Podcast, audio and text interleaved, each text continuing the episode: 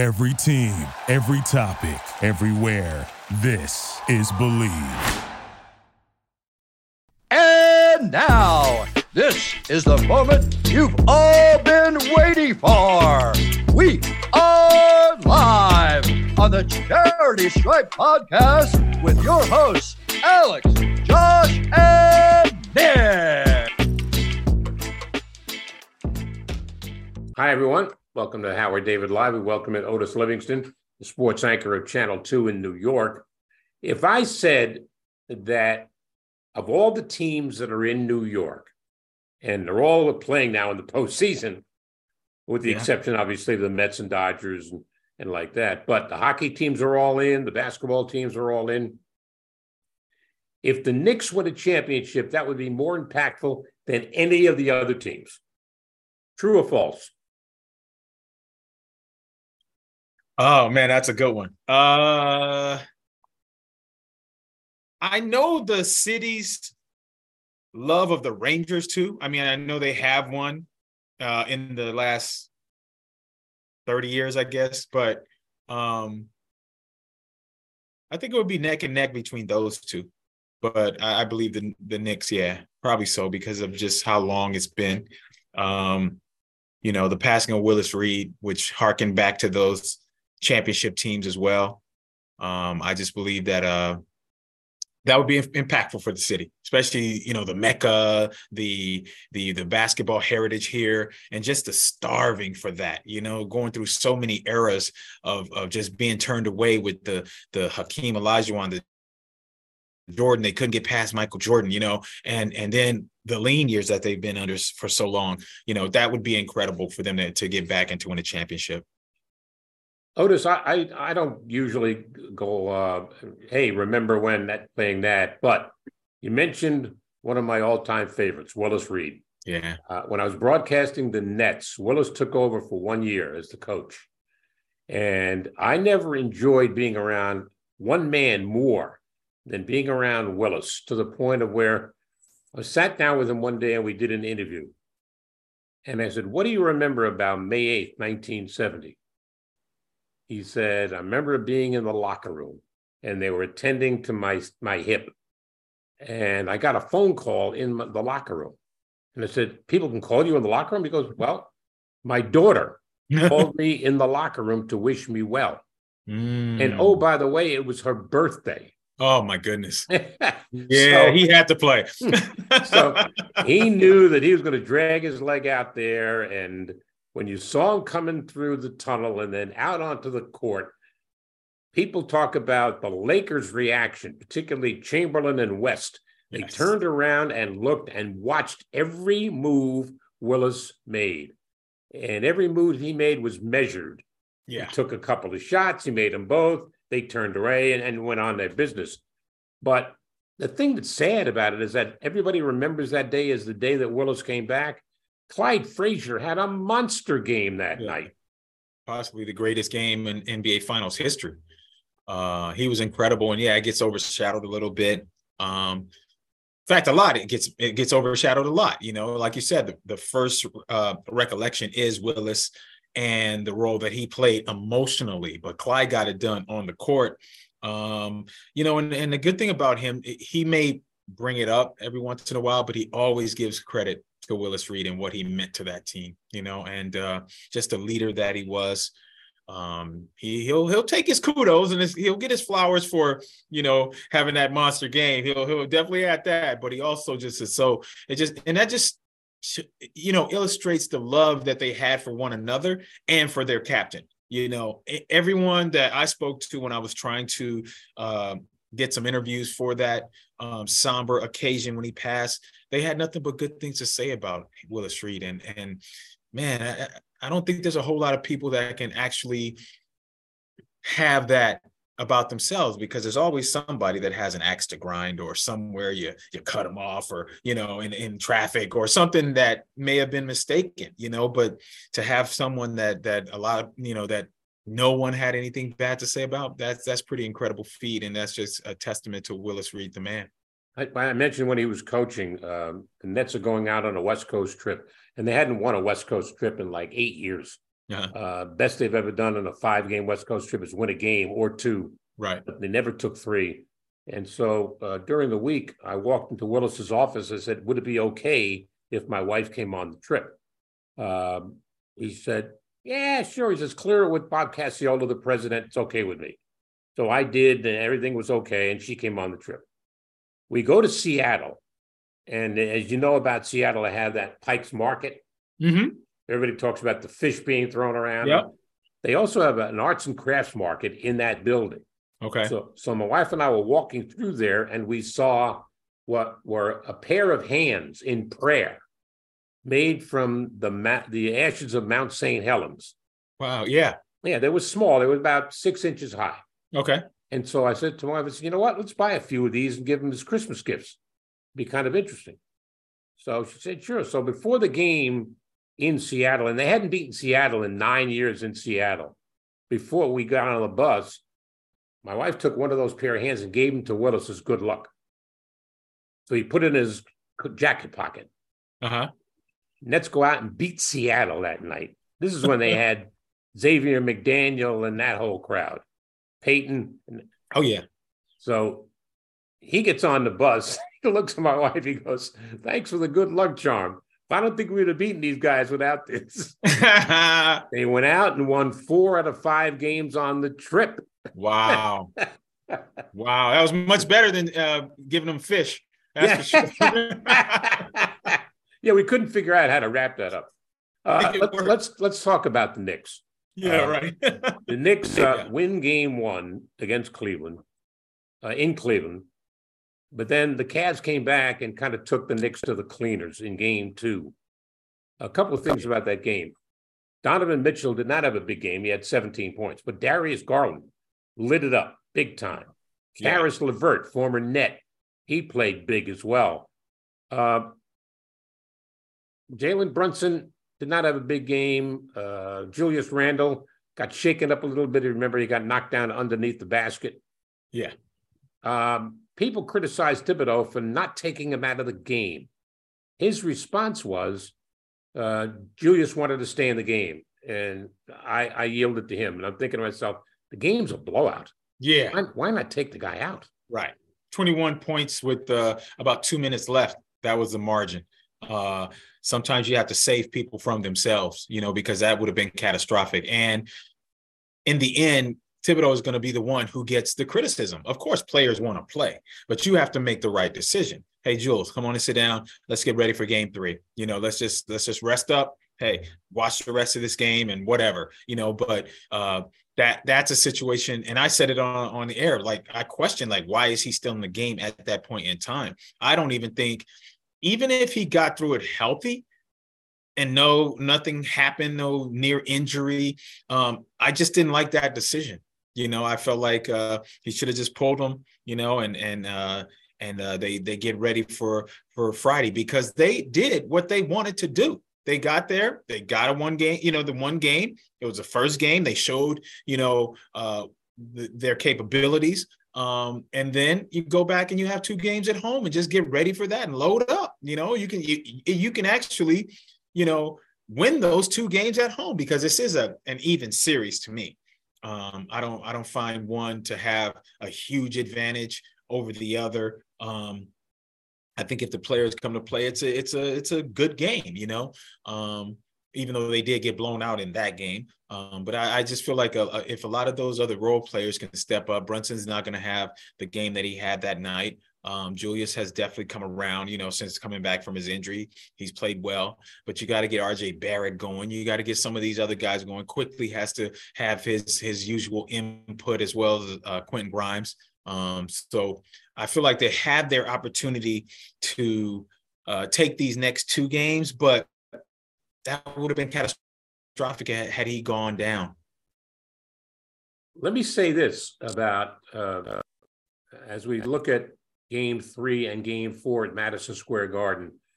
Uh, everybody says it's a tough place to play and so on, but the fact is the Knicks had a better record on the road this year than they did at home. How can you account for that with the great support they get at the Garden? I'm shocked that they were only like three games over 500 at home. Well, I mean, a lot of times you're going to get the other team's best shot when they come into the garden too, because they love to put on a show once they come in. It might be their only visit that year.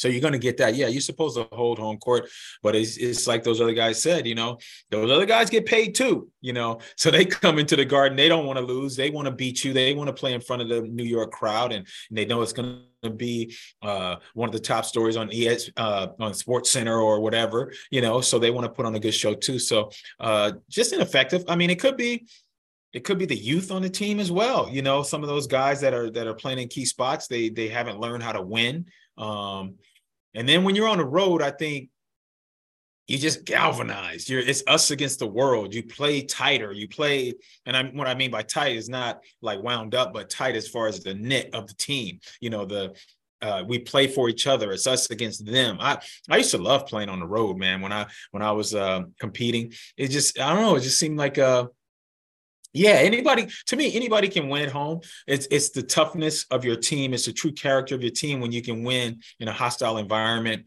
um, playing focused basketball, playing team basketball uh, with one common goal in mind, and that's to get the win. So they have to in the future as they go forward because they are building something. They have to become a better team at home, um, and and then uh, hopefully you know try to win the majority on the road.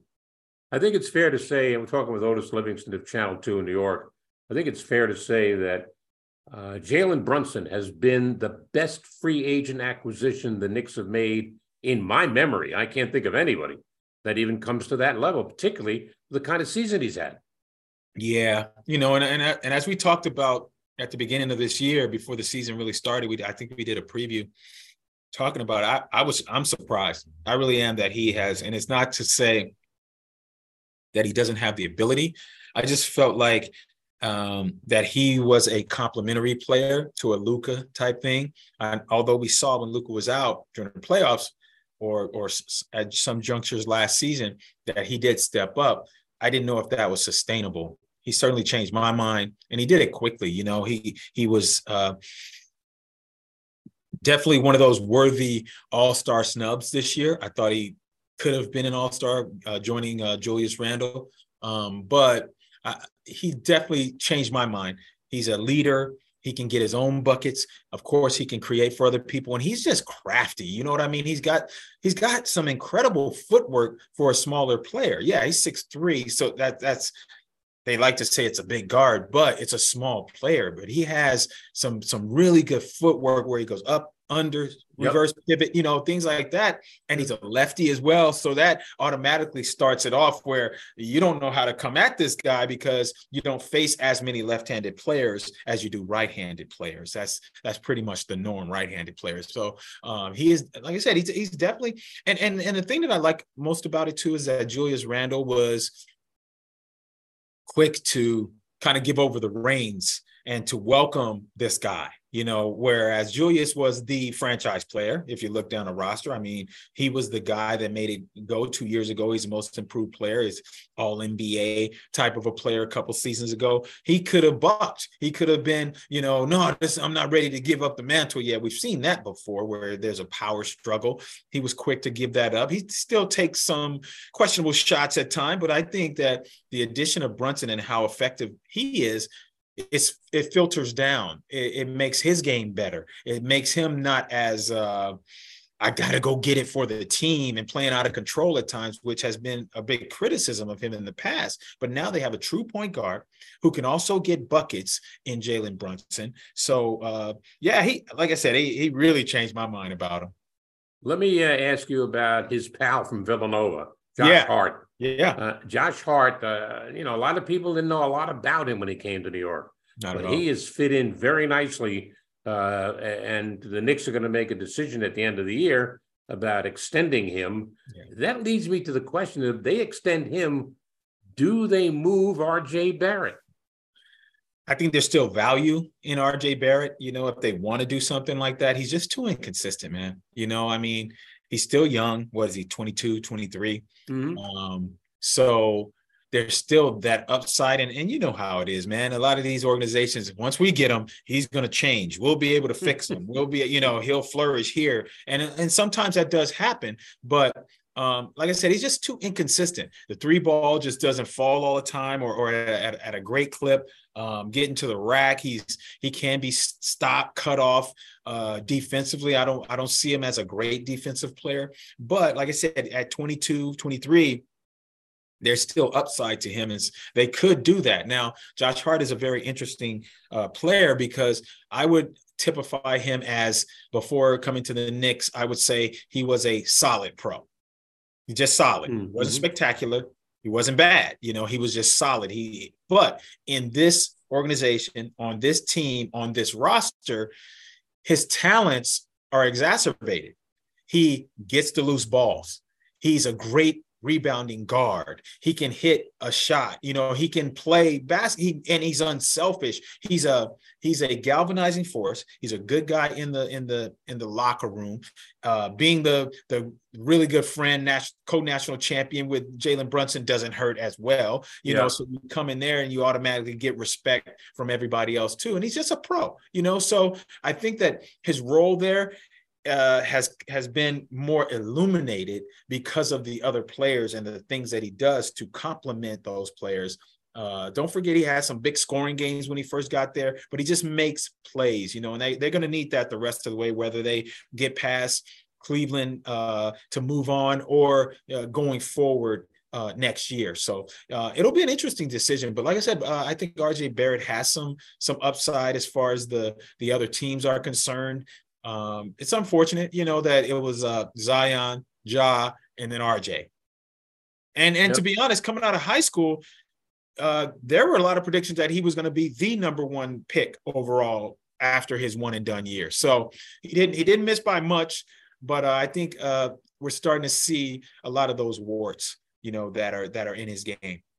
Yeah, uh, Otis, uh, game two was a very physical game, primarily from Cleveland's point of view. They played very physical basketball. Yes. Thibodeau, uh, looking at that film, he's not a lot of things going to let him go by. He's going to look at that and go, guys, we have got to play physical. And I, I think it's going to be a rough game. Well, that's his particularly, calling card. Particularly that, feeding into the Garden crowd. And that's been his calling card, right? Tough defense. That's what his teams are typified so these guys have to step it up. You know, they have to uh off and also on the offensive end, you got to play through contact, get three point play opportunities, uh, hold on to the basketball. Don't give you know get uh, turnovers if they're to let you play physical. Uh, you know, as you're going to the basket, you have to be tough. So, yeah, they got to step it up a notch. You know, they have to hit shots as well um, to loosen it up. Um, but the physicality, I think, I think uh, Cleveland because, as you know, in the playoffs, it's a game of adjustment. It's a series of adjustments. Yep. So Cleveland probably saw after game one that they weren't physical enough. So they turned it up a notch. So now it's their turn to up the ante when they come back to MSG and see what, how they can uh, flip the tables in their favor. Let me talk to you about a couple of other things going on. Um, uh, I've been a Ranger fan as long as I can remember, so i have always been rooting for the Rangers. I mean, back in the days of the old garden, my friends and I used to get on the subway, and for fifty cents, we'd sit way up in the rafters. you know, but uh, you know, the, the uh, Rangers have been part of my life for a long time. Let me deal with uh, the baseball teams in the city, uh, particularly what happened yesterday with Max Scherzer. I, I did. I'm, I'm still not quite understanding of the fact that they said he had some sticky stuff on his glove. He claims it was rosin and sweat. Uh, now they, they they ejected him out of the game, but there's a possibility he could face a 10 game suspension. Yeah, I mean he he said and and, and listening to his post game comments, he said that there was someone from MLB there as he was applying uh, or doing the rosin and sweat, all that, whatever it is, because which is okay by Major League Baseball right. you know because they don't want people out there if they if you lose if you use some uh uh like the rosin part of it and they don't want you to just not have a grip and now all of a sudden the ball gets away somebody gets hit in the head things like that. That's what the nature of this whole thing is is control. Now on the on the pitcher's part if they're allowed to use the sticky stuff it can help them do things with the ball. But as far as Major League Baseball is concerned, it's more of just having some kind of control. Not a whole lot that's going to alter the, you know, the the the path of the ball, the spin rate, and all that kind of stuff. So he said someone was there watching him as he did it. He said that why would he go out? Because don't forget, the third inning was the inning where he had to take off the glove. Right. Because they they thought there was some there. He said, "What? Why would it I would be crazy out of my mind to go back out there and do it again in the very next half inning. So I'm I'm, I'm sitting back going, oh, that makes sense to me, you know, because you know, uh, it, you knew you were going to get checked. You knew Dave Roberts was looking a little bit closer. You know, uh, you know, everybody's got eyes on you now to see what indeed you do have, uh, and how is it affecting. He was dealing too. He was pitching really well. So um, I feel like uh, I believe him. obviously, uh, we don't have a polygraph or uh, you know a, a, lie detector test going right now, but if, judging from his the way he went off during the ejection uh, and the explanation, it's just rosin, it's rosin, you know that kind of thing. And then his post game comments, uh, and and you know he said, "I swear on my two kids." I'm not going that far. I would never do that if I know I'm lying, man. I just, I don't know. That's just me. no, I, I, you know, I did a double take when he said that as well. I, I got, I yeah. I said, you, you don't need to go there. Yeah, I, he didn't need to do that. no, you know, and it's like Dillon Brooks of the Memphis Grizzlies. He called LeBron James old last night. Uh, let me explain something to you, young man he's going to come at you. Yes. Uh, on what is it Saturday or I think they play Saturday. Uh, uh, what was it? Uh, I think it's Saturday. Saturday. Saturday I mean, yeah. it, LeBron James is going to put at least as old as he is. He's going to put that many points on the board. I certainly hope so because you know I'm a Laker fan, so I'm looking forward. I think the key to that though is Anthony Davis better put up his age. Yes. Yeah, yes. 13 points. Yes. Um, yeah, he he he was invisible listen, when AD comes to play and he puts his imprint on on a game, he is one of the best in the business. But I've seen way too many of these games, or way too many of uh, of the games where down the stretch he just has these brain uh, I don't want to say the fart, but I'll say it brain farts. Uh, he has those where he makes critical mistakes late, you know, like uh, fouling a three point shooter, not rotating, missing a free throw, things like that to let, let teams back in it. So, Anthony Davis, he's got to be he's got to be much better. Dennis Schroeder has to be better as well because when those guys are going, man, it just makes it a little bit easier for LeBron. You know that you, you, can't really key on him. And last night, AD just did not look good.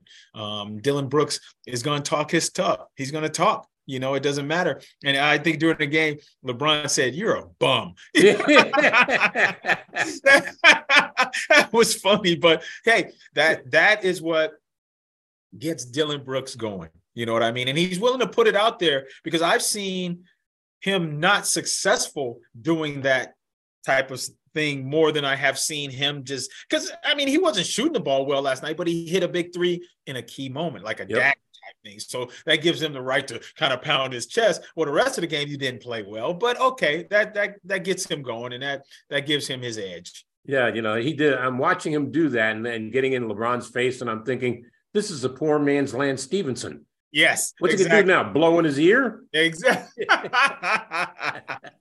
Born ready was crazy, man. He... yep. Hey, let me get your opinion on on, on Draymond Green.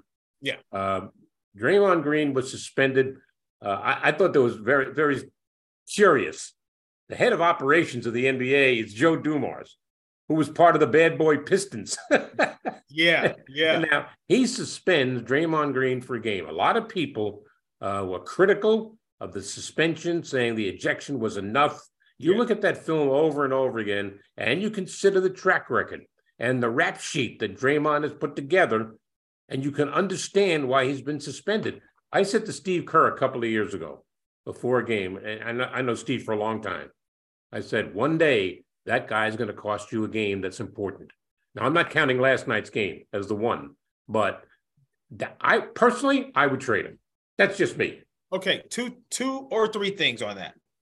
Uh, Joe Dumars, uh, of course, Bad Boy Pistons, Michigan uh, uh, area, you know, Detroit. Right. Um, Draymond Green has called him a father figure. Because you know, because because Draymond is from Michigan.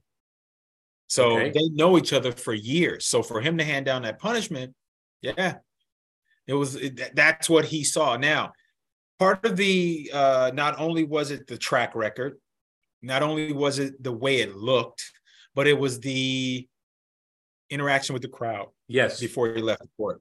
That was that was huge too. So there were so many layers to this whole thing. You know, had Draymond tried to pull away from the hole because let's face it, Sabonis was wrong with that, grabbing his his ankle and holding on like Jeff Van Gundy.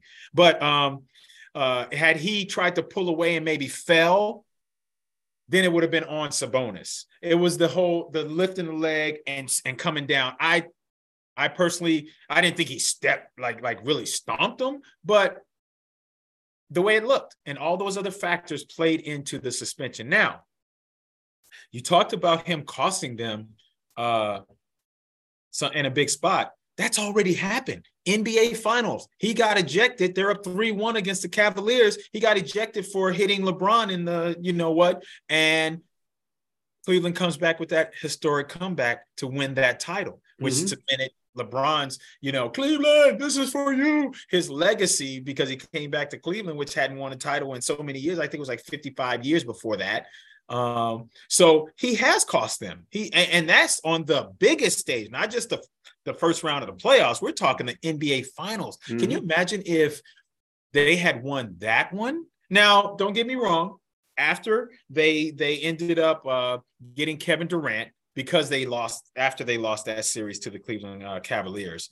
Um, so they got Kevin Durant, which added two more. But think about if that had just if, if they had won that one and added Durant, that would have been incredible. That that dynasty, which is already huge, would have been even better and knocked off LeBron. I think two times that they faced him in the finals, two or three times. So um, he's already cost him.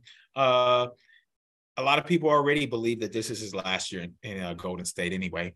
Um, so they may do whatever they have to do in the offseason. And maybe they are tired of his antics, you know, or or or just getting in things happening to him.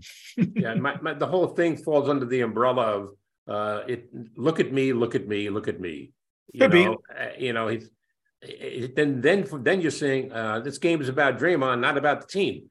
Uh, I got the same feeling about uh, about uh, any other player that's like that. I I I want to see a guy play with the team, not in spite of the team. Look, yeah. uh, the, the uh, it's a conversation that's gone on for like the last two days. I'm a little tired of it, but I wanted to get your opinion. Uh, one more thing before I let you go. Rick Pitino comes into St. John's. I know Rick from my days in Boston when he was a coach at the Celtics, and I was doing the games with Cedric Maxwell. Uh, Rick is a damn good basketball coach. There is no Yep. two ways about it. Yep. But I think he's a better college basketball coach than he showed in the pros. Yeah. Uh, he's got he's already got three guys transferred to St. John's that he's already got. Yeah. Uh, uh, look, he's won a championship with Kentucky. He's won a championship at Louisville. Uh, he knows how to win. Yeah. Uh, he believes in the three point shot. He also believes in an up tempo type of game. I think St. John's is going to recapture the imagination of the college basketball fan in New York. I, I certainly think so too. I mean, uh, not, not only is he a, a good coach, but he's also a really good recruiter. I knew Yeah. that was going to happen. And now with the NIL money and things of that nature that are around for because if you if you're listening to uh, the transfer portal and all that stuff, it's really about the NIL. Who's got the best package for me? They're probably going to get that player. The better players are going to go there so that they can earn some money before they either go pro after or get on with their lives. They want to have some money to start. So I knew from jump once he was hired that that situation would be turned around. Now, whether these guys go out on the court and actually make it happen, we're going to see about that. But we know he's a good coach. We know he's a good recruiter. We know there's kids out there looking for that NIL money. So it was a perfect marriage. And he said in his opening press conference that, yeah, you know, a lot of these guys aren't going to be here. He he he said it right off the Mhm. bat that the, the roster was going to be very very different. So you knew that you know what fifteen hundred guys are or two thousand guys are in the transfer portal. That's ridiculous. it's crazy. I mean, that's amazing. So, yeah, I, I imagine that, and and and I asked him too, what what what would he look at keeping the really good New York area guys around? And he said, yeah, he would do that. But Rick Pitino is looking for the best players, period. Yeah, well, just from New York. Look, I don't have to represent New York like that. Yeah, but he, he's going to bring a winner there. You know, I I I, I wholeheartedly believe it.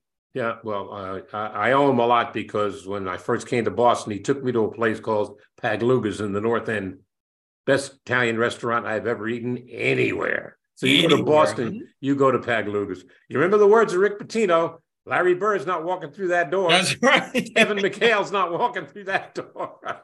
That's right. I guess Posh Alexander's not walking through that door. He transferred. Uh, always great talking to you, my friend. You stay safe. As always, buddy. Thanks so much. Take care. He is Otis Livingston of Channel 2 in New York. Does a great job with with that job. And it's uh and I mean, his his predecessors have been something. I mean, uh, my old friend Len Berman of Channel 4 uh, he was so creative. Otis is the same way. It's it's nice to, to, to be around that kind of talent. Uh, one final word about Dillon Brooks of Memphis. Look, what Memphis did last night was incredible, but it's more about the Lakers, what they didn't do. The Lakers lost that game. Memphis was handed that game, but to their credit, they took what the Lakers gave them and they beat them. So now they go to LA even at a game apiece. Will LA beat them twice? I don't know. Ja Morant could very well be back for game three. That makes Memphis tougher. But I have to believe with the professionalism of LeBron James and Anthony Davis that this Laker team will play a thousand percent better than they did what I saw last night. I, I was I'm looking at a game. I'm like, this this this is terrible. This is sloppy. I mean, how do you come into a game playing like this? please, and right from the beginning. But, you know, it is what it is. Play of the night, Aaron Judge jumping over the wall to steal Ohtani a home from a home run. Caught the ball in the glove, it came out, he caught it with his bare hand. Keep this in mind, and I'll dream a little bit for Yankee fans. Ohtani's a free agent when the season's over. Do the Yankees dare make a run at this great athlete, not just a good pitcher, but he can also hit it. I'm just wondering if they make a run at a phenomenal performer. I'm Howard David. You stay safe. Thanks for being a part of Howard David Live.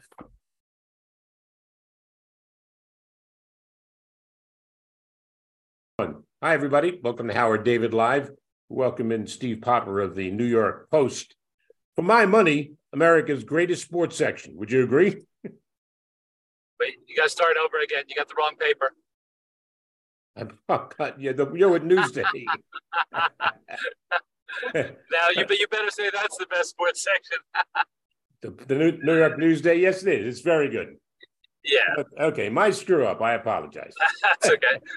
All right, in three, we're starting over in three, two, one. Hi, everyone. Welcome to Howard David Live. Welcome Steve Popper of New York Newsday, who covers the New York Knicks. A lot of people don't believe me, Steve, and I don't have an allegiance to the Knicks per se, but I think that's one of the teams that is scary uh, because not a lot of people expect great things out of the East with Boston, Milwaukee, Philadelphia.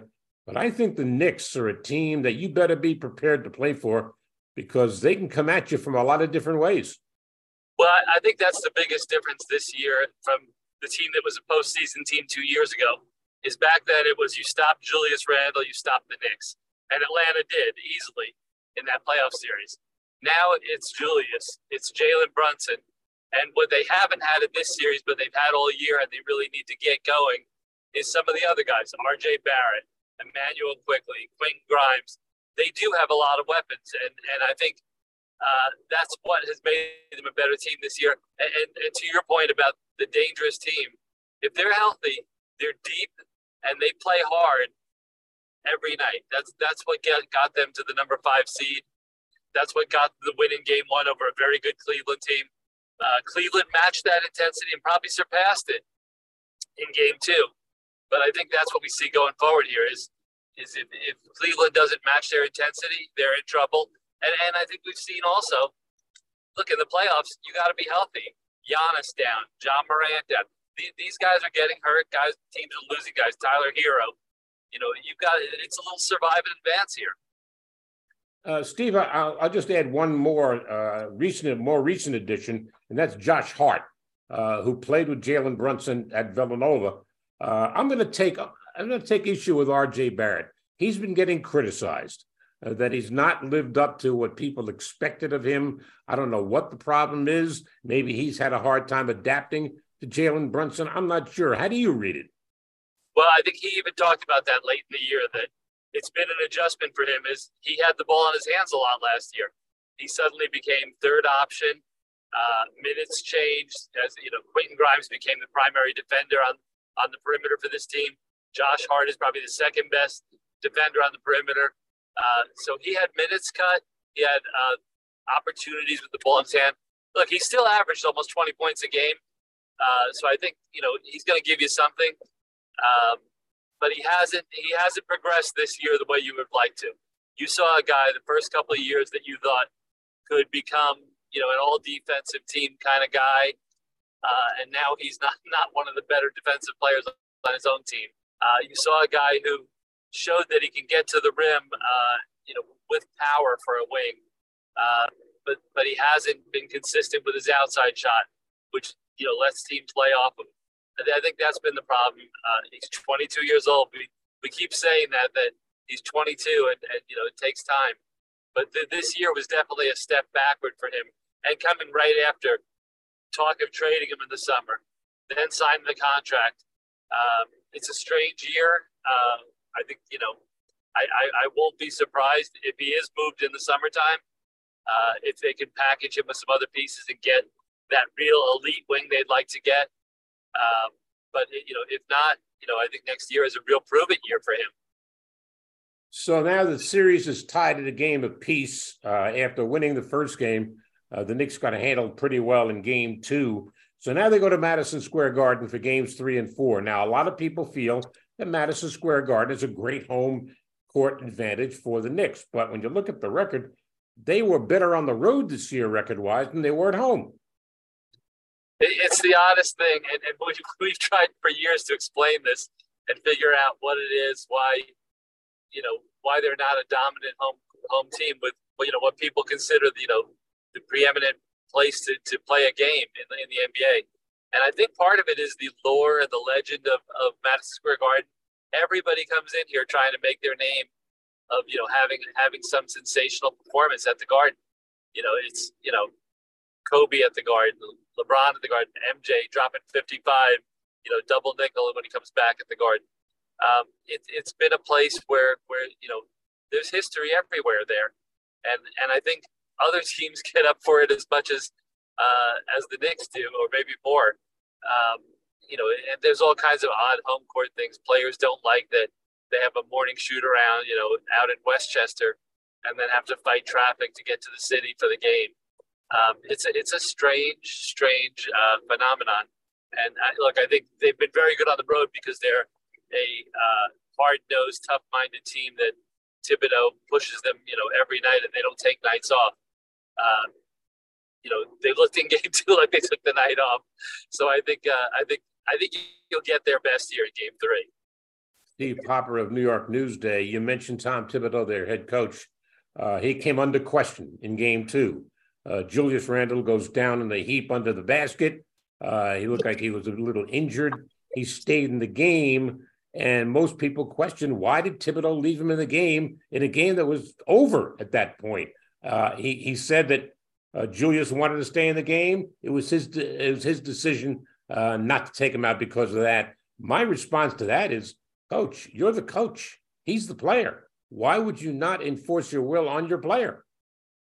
Right, and look, the game was a blowout all game long, and maybe, maybe no one should have been in, you know, in the fourth quarter at all. Any of the regulars, um, and, you know, it wasn't just Julius; it was Brunson out there too, and you know, other starters, other other key pieces. Um, Josh Hart who's coming off, a, you know, an ankle injury, Hey, and I think part of that played into it is that Julius took a long stretch, almost three weeks off, uh, right before the uh, the playoffs began, and uh, you know, I, I think his, his claim of wanting to get his rhythm back is a legitimate one. you know, he hasn't played great. He had a good first quarter in game one, hasn't quite seemed like himself. Um, but to me, you know, you had three quarters, you know, plus to do it. You know, you need to get your rhythm in the last three minutes, which I think I think Tom was only going to take him out about a minute before that. Um, look, it, it, it's this is something you live with when you have Thibodeau as your coach, and, and, a little bit of it is it's what you live with when you have Julius Randle. You know, when he got hurt, he was uh, one two with Mikal Bridges in in minutes played this year. Um, he wants to be out there on the court. He wants to play every game. Um, and he wants to play 40 minutes a night, and, and he's been a key piece of the Knicks. So this is this is sort of what you get when you, you combine a Thibodeau and a Randle, is that you know you've got a guy who wants to be out there and a coach who wants his guys out there. Um, you know, I don't think Thibodeau cares about the criticism. Uh, you know, we, we see the other guys that are getting hurt in the league.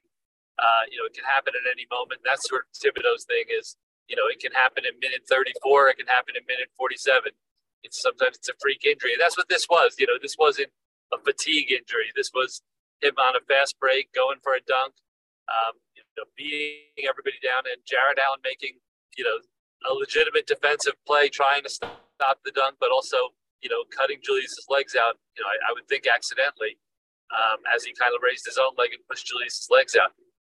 Julius said he's fine. We'll see tonight. Uh, you know, that's sometimes that's the kind of thing you feel more a day or two later. I think Julius uh, Randle is a fine player. I think he can score. He's got a shot for even from three point range. He can rebound. He makes good passes. Uh, plays pretty good defense. If I had one criticism of Julius Randle, it would be stop beating up the officials. I think he takes it. I think he takes it to another level. Yeah, it's happened, and he's talked about it.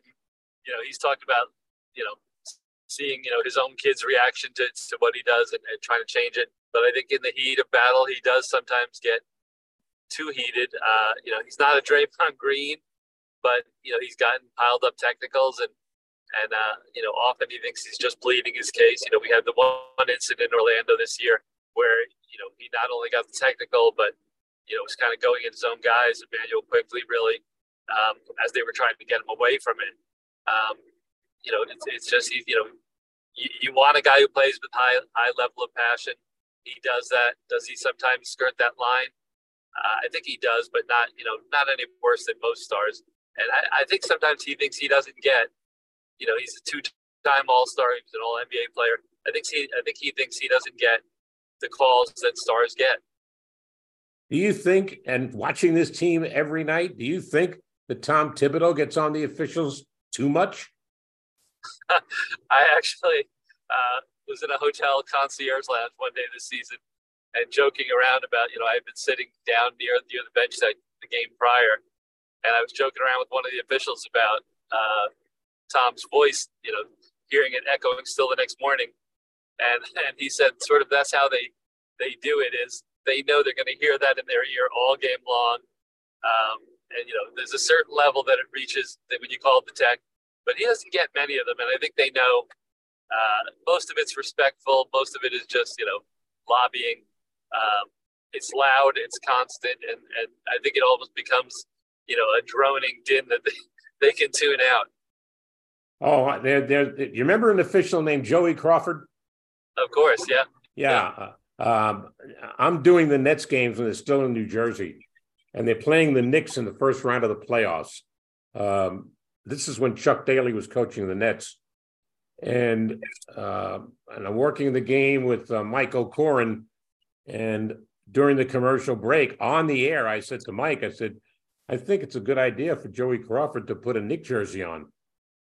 and so he was 50 feet away from me. He came running over to me and got in my face. He says, How'd you like me to throw you out of the game? And I just stared at him. so when the game was when the game was over, an official from the league came over to me and said, Joey Crawford wants to apologize to you. He never should have done what he did. I said, Well, I don't accept his apology. Uh, I want him to. I want to. I want him to apologize in front of people, like the ass he made of himself during the game. And he, he yeah. obviously Joey Crawford did not come back out. But the next season, we're doing a game in Atlanta, and I'm sitting talking to Mookie Blaylock, who was a former net, now sure. is with now is with the Hawks. and I went over to talk to Mookie, and uh, I'm on one knee uh, when Mookie is stretching, and I feel a tap on my shoulder. It's Joey Crawford. Now, this is the next season, six games in. He says, I want to apologize for what happened last year.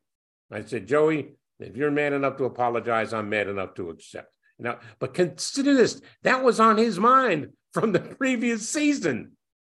Yeah, Joe, Joey was one of the greats um, as an official. Uh, took took nothing from any player, star level, or anyone, uh, and took nothing from announcers either. I guess. Yeah. um, uh, but but he was, you know, look, I, I think sometimes it almost is an ego thing with officials, and you know that's a thankless job. It's a tough job. You know, somebody hates you everywhere. You know, every arena you go to. I, I kind of joked on Twitter earlier this year that you know they never get the home court advantage where, where the people like them. It's everywhere. You know, the chance and, and this, you know this stuff and it's a tough job. It's it's thankless job, but I still think they have to you know submerge their own egos and and yeah. you know you know can't, you can't become you know take things personally and be, be part of the game. Uh, Steve, uh, we're talking with Steve Popper of New York Newsday. Let's go back to the Cavs Knicks series. Uh, in game two, Darius Garland went off uh, for 32 points. Uh, Caris LeVert, former net, also had 24. Uh, Donovan Mitchell, I think he only had 17 in the game, but Donovan Mitchell is a threat every time he's got his hands on the ball. Do you think there's a side of Mitchell who was being romanced by the Knicks last year, uh, and they didn't want to step to the plate with giving up whatever he thought, uh, whatever. And he was with Utah at the time, and Danny Ainge was running things. He he was kind of maybe disappointed that he didn't go to New York, even though he's enjoying life in Cleveland. Do you think that's in the back of his mind at all? I think it is, and he's he's openly talked about it. You know, he's a Westchester native. His father works for the Mets. Um, he's a Mets fan. he wanted to be in New York, and I think, look, we all thought he was going to be in New York. Um, and, and, look, I've heard different things. I've heard that the package was, wasn't good enough. I've also heard that the package was very good, and Danny was, you know, if he could, he wasn't going to give him to the Knicks. He was he was going for best offer, which is what he should do. Um, but you know, he's trying to play the Knicks against other teams because you know he was insulted that the Knicks had had people in the front row um, in that playoff series. You know, basically when we know they're recruiting uh, Donovan and and and recruiting Jalen Brunson. Um, you know, I, I, think he was insulted by that. You know, there's some some animosity with the front Knicks front office there. Um, but I, I think, you know, he definitely wanted to be it there. He's definitely taking this personally. He's going to be, you know, you talk about a guy being hyped to be in the garden tonight. You know, if he goes for 50, I wouldn't be surprised. Hmm. Uh, uh, tomorrow night, I mean. Um, the um, the thing the thing with, with him though, the Knicks are determined to try and slow him down. So they're going to double him to try and get the ball out of his hands. They're going to trap him. They're going to blitz him. And what he did right, you know, he's 13 assists the other day is he willingly moves the ball, and, and that's part of what makes him as good as he is. And Garland is a is a very good scorer. You know, he's a former All Star. Uh, in Game One, the Knicks did the same strategy. Garland, Okoro, Osman did not hit the open shot. I think it's fair to say the Knicks bench is deeper than the Cavs bench. Would you agree? I think I lost Steve. Are you with me? Oh, that's too bad. There he is. You're back. Yeah, it's it's going to be interesting. It's going to be interesting how they how they decide here how they're going to how they're going to attack Donovan without giving up these shots to Garland. And look, as you mentioned, LeVert, you know, Okoro still was has been the starter and a key piece defensively for the Cavs, but they decided to make this make the switch uh, in game two after the after you know a couple of minutes and go with LeVert. He started the second half um, because he can. He is a good defender, but he also gives you that offensive component that that Okoro does not. Um, and again, it's it's move counter move now for the Knicks. You know, how do you deal with this? You've got an extra scorer out there uh, for the Cavs. You know, how do you guard Mitchell and guard all these other guys? And how can you take advantage on the other end? Because Okoro is their best uh, defender against against Jalen Brunson. He's done a great job with him, you know, this season in a small sample size. He did a good job in game one. Um, are you giving something up and, and are you potentially giving your way to, you know, an explosion by Jalen Brunson?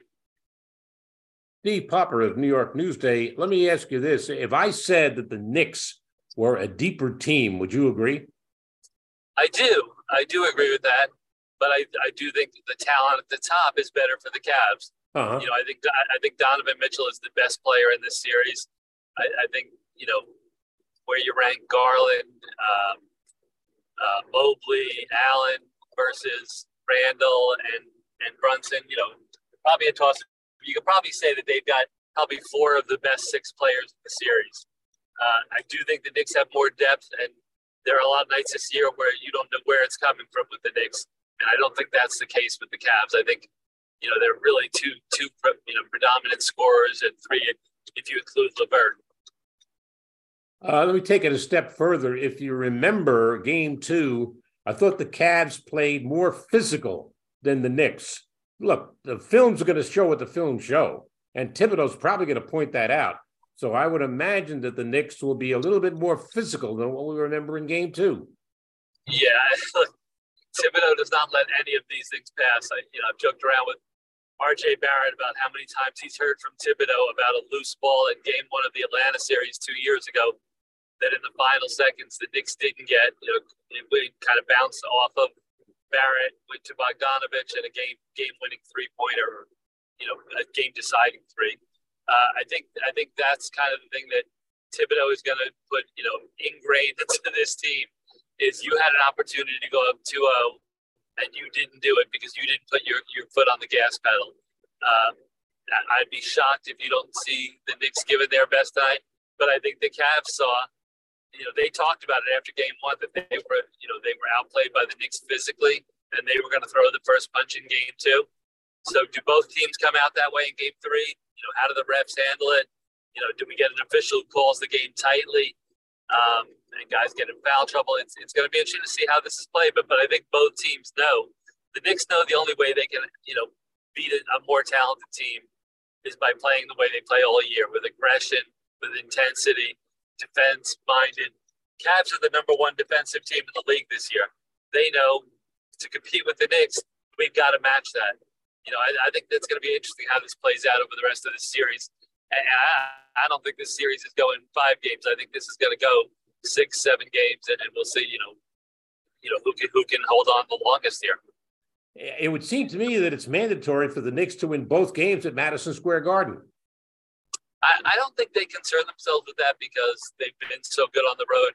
If they split and they go back two two, you know, I don't think they have any doubt in their mind that they can win a game five or a game mm-hmm. seven, in, you know, in Cleveland. But you know, Thibodeau, of course, is never going to tell you that. Um, you know, they they tried you know, something he's preached since preseason is we don't look at the past game, we don't look at the next game. We prepare for this one game, this one night, and this is how we do it. Hey, Steve, let me ask you your opinion about a couple of things unrelated to the series. Uh, Draymond Green's suspension has gotten an awful lot of play. Uh, a lot of people have been critical of the NBA. They saying that he shouldn't have been suspended. Uh, the uh, the ejection was enough. Uh, Sabonis um, uh, has been guilty of maybe tripping up Draymond. But let's let's face it, Joe Dumars, the head of operations of the league, said it very perfectly succinctly. He said this is based on Draymond's track record. How did you feel about it? You had an opinion, I'm sure. Yeah, well, I would say this: if Joe looks back at the films of his old Detroit Pistons teams, yeah. they, might they might have been suspended for a season if you're going on track record. yeah. Um, so you know, I, I think to me this is this is a, a, problem I have with that with that theory is I, I, think you have to isolate this. Every incident has to be looked at in, in its own little bubble here. You know, what what what Draymond did seven years ago to LeBron to me does not matter. Uh, you know, what he did to Steven Adams doesn't matter. Doesn't matter here. Uh, did he did he stomp on him unnecessarily hard? Absolutely. Did they lose game two because he got ejected? Probably. Uh, you know, I mean, Sacramento's a very good team, and at home, that's a great arena. Could they have won the game anyway? Probably. You know, but it's it's a toss up. It was a toss up game when when he got thrown out. To me, I think maybe that's the punishment. Uh, I, I don't, you know, it's not like Sabonis was an innocent uh, bystander here. Yep. You know, he grabbed his leg. You know, he doesn't grab his leg. This never happens. Um, should should Draymond have done what Sabonis does and what a lot of players do when he got his ankle grabbed? Go flying to the floor and draw a foul on Sabonis and maybe a take foul or maybe a, a technical. Maybe that's what he should have done. You know, you, of course, you know, in you know in hindsight, that's the way you look at it. Um, you know, my my other side of it is, look, he stomped him really hard in the ribs, and what if he broke a rib and Sabonis was out for the year? What if he punctured a lung with a rib, you know, and it became a, a health issue? You know, to me, this is there's a lot here that, you know, Draymond opened up, you know, himself to, to danger here that never needed to happen. Um, so you know, I I I, I kind of it's it's a really tough one. I don't like the you know putting it in his career achievement uh, line. I, I, I to me it's you know you, you judge it on on what happened, and and I think for the league itself, it's a tough decision. And I don't think you judge it on on you know what he was doing with the crowd afterward. You know, dumb stuff by him to do that, but I don't think that's where you make the decision. No, no, I would agree with that. I would also say that Draymond Green's about Draymond Green for what he did after the whole incident and after he got ejected, the way that he reacted to the crowd. I mean, what are you doing? What do you think this is? WWE? I, yep. I, I, just, yeah, I, I just think, look, I said to, I know Steve Kerr a little bit. I said to him a couple of years ago, there's going to come a night, coach, when that guy's going to cost you a game and in, in a big spot. Uh, and you're going to regret it. it. It's my opinion, and it's just my opinion, Steve. I think the Warriors should trade him you know, it's a tough one because playing on that line is what makes him what he is. And and I will say this, having watched him for years and talked to him, he's a smart player and a smart person. And you know, on, on the good days, would you love to have him on your team? Absolutely. He's one of the game's best defenders. He's probably going to be a Hall of Famer. He's he's what helps make that team go because he's such an elite passer and such a smart uh, ball mover. Um, you know, there's definitely a place for a guy like him in the league. And look, when, you know, he's a free agent at the end of this year, and they're going to have a huge decision to make. Mm-hmm. And is there someone that's going to pay him?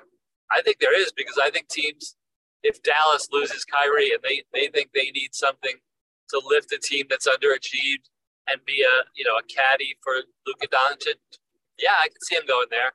Uh, I could see him going to Portland and helping D- Damian Lillard. Uh, I, I, think there is a place for him, and, and a lot of teams know what the value is. But I think there's no team that has parlayed his value into more success than what he's done with Golden State. He's, he's such a perfect fit there for what they do. But has he cost them series? You know, against Cleveland a couple of years ago, absolutely. Is he costing them the series here? It certainly could be. Uh, you know, I, am I'm, I'm very much on the border on, on whether he should have been suspended or not. But you know, did he put himself in position where he could be suspended? He sure did. He's Steve Popper of New York Newsday. One quick thought before I let you go. Dillon Brooks of Memphis last night, uh, during a portion of the game, he goes to, to LeBron and basically said, "You're old." and I'm saying to myself, "What is wrong with you? Do you not know what's coming in game three of this series? LeBron's going to go off for 40 or die trying. Uh, and the other I, thing, I, yeah, go ahead. I was going to say that that was my first thought when he said that. I was like, words that will be thrown back at him is LeBron will be counting off points to match his age. Uh, look, look, look, LeBron had, I think, 28 12 in the game anyway. And, and look, when Dillon Brooks came in the league, I saw him almost as another Draymond type player. I don't think he's as good on either end. Uh, I don't think he's he's the smart offensive player that Draymond is, and I don't think anyone's as good as Draymond defensively. Um, but this is part of his his thing is you know pumping himself up, pumping up his team, uh, and and look the result. You know he he did do a good job defensively uh, not just on LeBron, but on whoever he was defending. Uh, they won a game that I don't think a lot of us thought they were going to win without Ja Morant, without sure. Steven Adams, without Brandon Clarke. Uh, so, is there a method to his madness? Maybe there is. Um, you know, I, I don't think you want to poke that bear because LeBron, one, is too good for that, even at his age. And two, he's going to get calls if this becomes a big public thing. You know, you can't foul out. That's that's sort of you know, I think what LeBron pointed out to him the other you know the other night that he was straddling that line if he was he was in foul trouble now because of dumb things he was doing. Um, it, it's a tough one, but I but I think look, there there are guys and we talk about Draymond. Dillon is that same kind of guy who lives on that intensity, and that that's what got him in the league and what has him making a lot of money. You know what it reminded me of?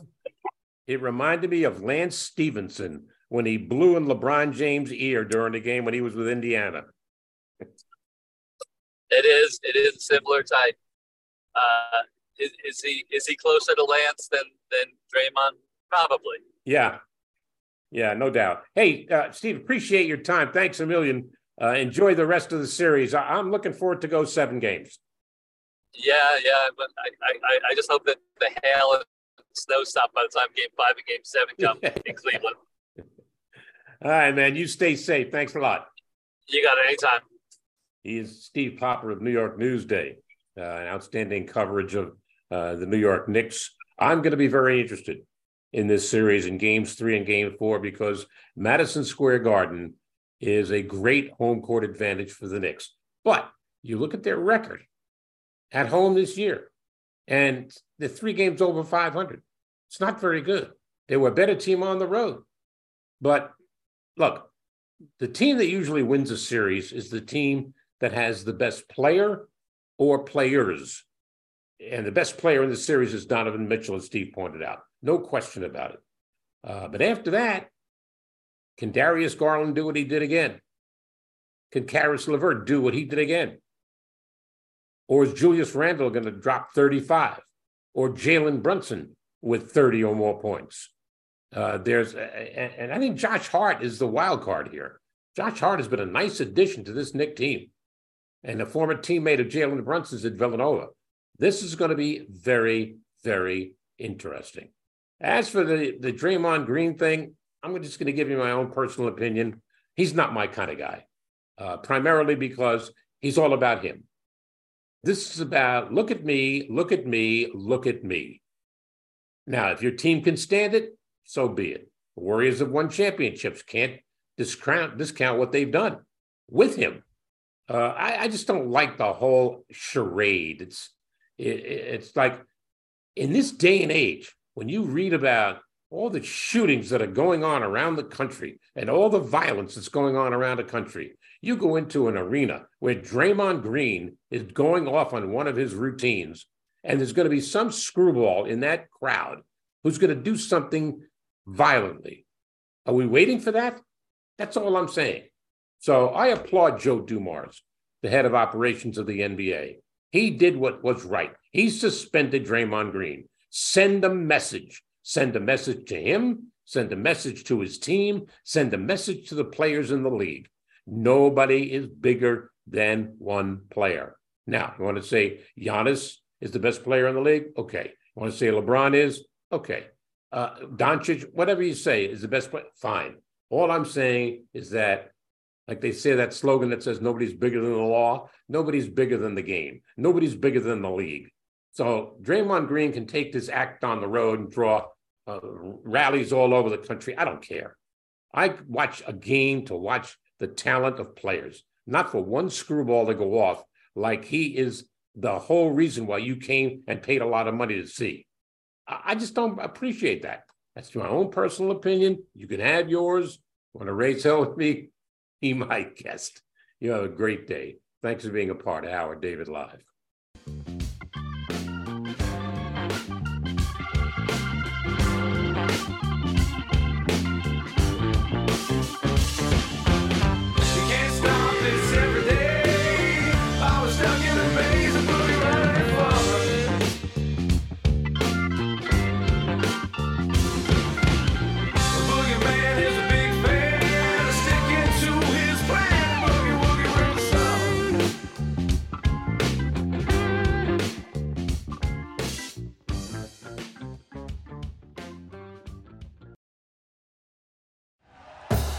Thank you for listening to Bleav. You can show support to your host by subscribing to the show and giving us a five star rating on your preferred platform.